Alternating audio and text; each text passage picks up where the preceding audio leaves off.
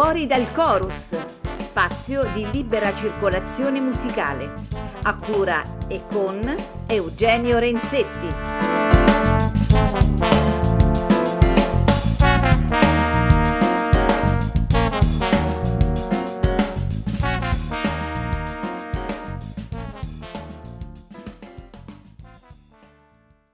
Cari amici di Fuori dal Chorus, ben trovati a questo sabato pomeriggio, sempre chiaramente con la musica e sempre con, con nuova musica e con una musica eh, bellissima. Siamo reduci da una puntata, la puntata come abbiamo detto degli anniversari dedicata a Mingus, dove abbiamo trasmesso il 5 novembre, un concerto del 5 novembre del 1972 e del, appunto del quintetto di Charles Mingus a Berlino. E oggi invece facciamo un volo diciamo geografico e storico e parliamo di musicista contemporaneo del quale sono molto felice di poter avere la, la compagnia ehm, Luca Di Luzio benvenuto Luca e grazie di aver accettato l'invito per la trasmissione ciao a tutti e grazie di avermi invitato sono felicissimo e anche un po' imbarazzo perché dopo Mingus venire dopo Mingus non è facile ah, no. in, un, in un programma radio. Allora, io ti presento al volo mm, perché mi sa un po' difficile, nel senso che io leggo tuo, la tua biografia e leggo dei, che tu hai studiato con dei nomi ass- assurdi, da Pat Metini a Jim Hall, eh, hai collaborato con musicisti come Dave Wegal, eh, Alain Caron, eh, Fabrizio Bosso, Paolo Fresu, gli italiani, insomma tantissimi musicisti. Quindi la prima domanda, che questa è un po' eh, diciamo la domanda di rito, io ti chiederei, Luca, chi è Luca Di Luzio? Guarda, eh, adesso eh, io sono cresciuto musicalmente in un periodo in cui c'era molta meno didattica di quella disponibile oggi. E quindi eh, era un po' il, il passaggio dal tirare giù dai dischi alla prima didattica organizzata. E quindi eh, sono eh, musicalmente diciamo, cresciuto con eh, insieme a tanti, a tanti amici e colleghi che giravano l'Italia a caccia di seminari eh, con, eh, con, i grandi, quindi ho avuto la fortuna poi di, di, eh, di studiare con eh, di frequentare seminari con Hall, con Pat Metini, con Abercrombie, con eh, tanti altri. Scusami Luca, ti, ti interrompo per, per, un mio errore, chiaramente non l'ho detto, ma dai nomi è, è evidente che tu sei oltre che compositore un chitarrista, questo mi sembra.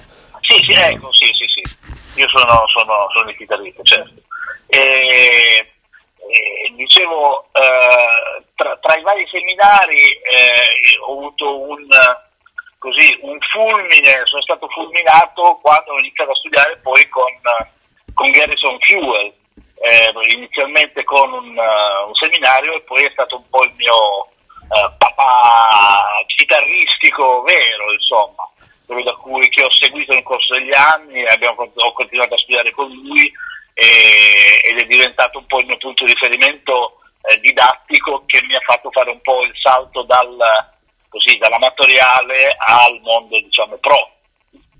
Certo. Quindi poi successivamente ho iniziato ad aggiungere degli elementi, ovviamente ho fatto anche un percorso accademico passando dal, diciamo, al Conservatorio di Ferrara con il, il, primo triennio di musica jazz che c'è stato in quel periodo che vivevo a Ferrara e, e, poi ho aggiunto sempre degli altri tasselli sia a livello di collaborazione che anche eh, mi sono spinto un po' in quella che è la composizione eh, cercando inizialmente di eh, mettere su carta un po' delle che avevo raccolto durante gli anni, durante tantissimi concerti e poi in maniera un po' più strutturata a lavorare meglio proprio sulla, sulla composizione come, eh, come, qualcosa di, eh, di, un'attività regolare, ecco, da fare con costanza e da fare in maniera un po' più organizzata, cercare di studiare per comporre anche.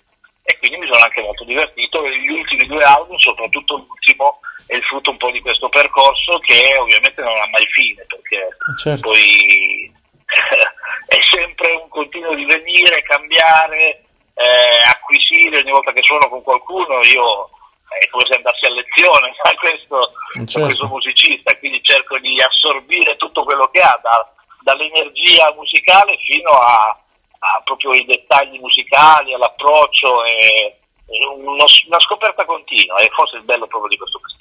Certo. Assolutamente d'accordo. Senti, già che tu l'hai, mi hai anticipato, allora nel 2019 esce il tuo primo album che si chiama eh, intitolato Globetrotter, mentre se non sbaglio il 28 ottobre, ma forse, forse sì, il 28 ottobre esce per Jets Life Records il tuo ultimo, eh, diciamo, prodotto discografico dal titolo Never Give Up. La prima domanda, se vuoi, è proprio parlare della scelta del titolo. Come mai questo titolo così evocativo e anche insomma...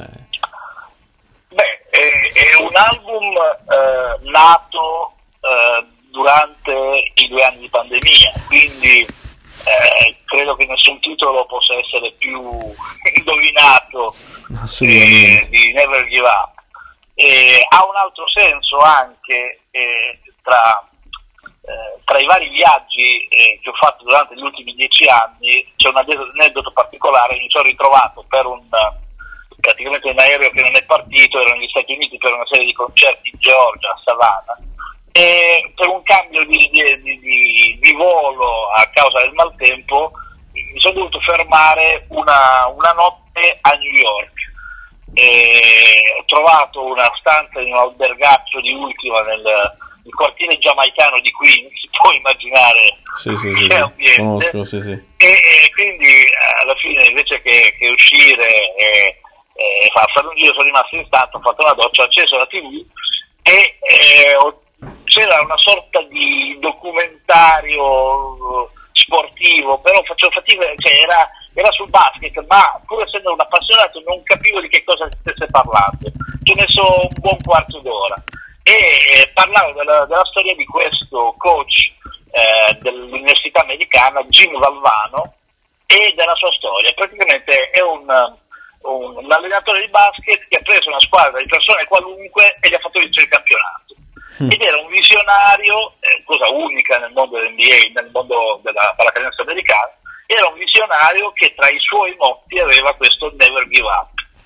Lui diceva che ogni giorno persone comuni fanno cose straordinarie e che il, il, il segreto, sì, il 5% del talento, ma il resto è eh, duro lavoro quotidiano, concentrazione, eh, non mollare mai, non mollare mai. Questo mantra mi è entrato dentro, tanto da aver pensato che mio, la mia sosta forzata fosse stata proprio pilotata da, da, da, qualcosa, da, qualcuno, da qualcosa, da qualcun altro, perché dovevo andare a incontrare questa, questa storia meravigliosa. Eh, la storia è molto più ampia perché la, Jim Alvano ha una fondazione, poi è morto subito dopo un grande discorso che ha commosso gli Stati Uniti e ogni anno ci sono decine di milioni di dollari che vengono raccolti per la ricerca sul cancro grazie alla fondazione Jim Galvano. Quindi è, è, un personaggio che vi invito ad andare a scoprire anche su YouTube e che mi ha entusiasmato, emozionato e ho ritrovato nella musica tanti elementi che poi sono comuni anche allo sport e sono eh, ispirati proprio dalla, dall'approccio che può avere un atleta con... Uh, col risultato da ottenere nel mondo dello sport. Assolutamente, questo, questo certo, che, be- che, bello, che, bel parallelismo.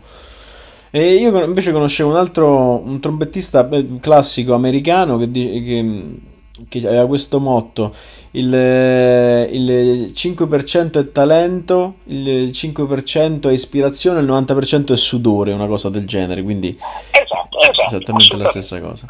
Senti, eh, questo album vede tue composizioni originali e una schiera di ospiti de- del calibro, insomma, eh, i nomi li fai tu. Io ti chiederei, eh, io ne faccio uno, il primo che leggo poi nella copertina, Randy Brecker, e gli altri li citi tu. Ehm, come mai la scelta di questi ospiti e come mai la fortuna di aver avuto questi ospiti, appunto?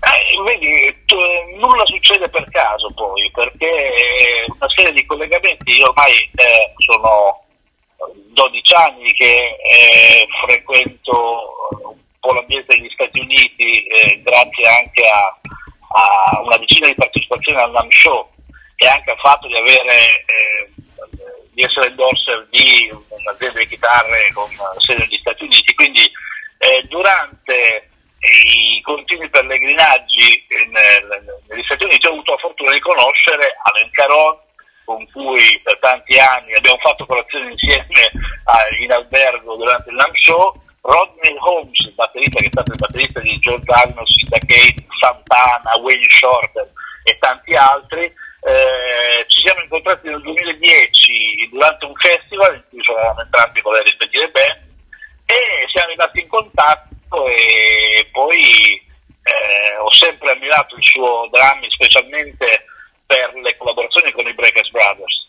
E siamo riusciti a fare tre tour insieme negli ultimi anni e quando gli ho parlato del, di, di, un progetto che avevo di registrare dei brani nuovi, e lui, eh, sono 30 anni che suona con Randy Brecker, ha detto guarda, se vuoi eh, posso far sentire la tua musica a Randy, vediamo cosa ne pensa.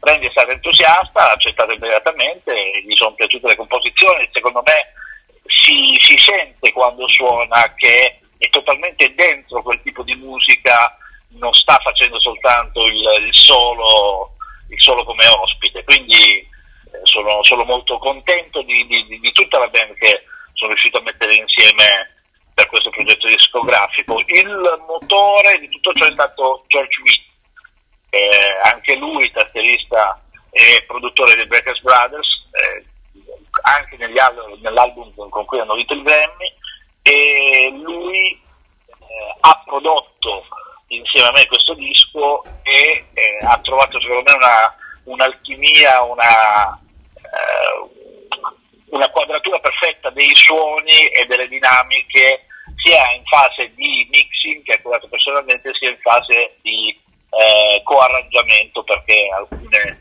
alcune, parti di fiati, alcune idee sono, vengono dalla sua, dalla sua, grande testa, dal suo grande cuore. Quindi eh, ecco, sono stato fortunato, forse fortunato, forse non lo so, ma eh, sono riuscito a trovare persone eh, con cui fare musica è un'esperienza incredibile perché mettono davvero il cuore in ciò che fanno e non vengono a fare il, la, la, giornata in studio tanto per. Sì, sì, certo. Senti, adesso invece ho una curiosità proprio più sulla musica. Eh, io l'ho ascoltato tutto il tuo disco chiaramente almeno un paio di volte e beh, innanzitutto complimenti, è, è bellissimo. Eh, eh, ma poi dopo eh, il giudizio è degli ascoltatori che lo sentiranno dopo la nostra chiacchierata. Ehm, allora, io mh, quello che notavo è questo, cioè nel, nella tua musica secondo me si notano benissimo un po' le tue origini, cioè sia le tue origini musicali ma che anche le tue origini umane, ma mi spiego meglio. Eh, nel senso si sente chiaramente una, un attaccamento a, a, delle linee melodiche, anche a degli sviluppi armonici molto, come dire, forse mediterranei è un termine blasonato, però sì, mediterranei, comunque solari, molto ehm, anche nostrani se vogliamo.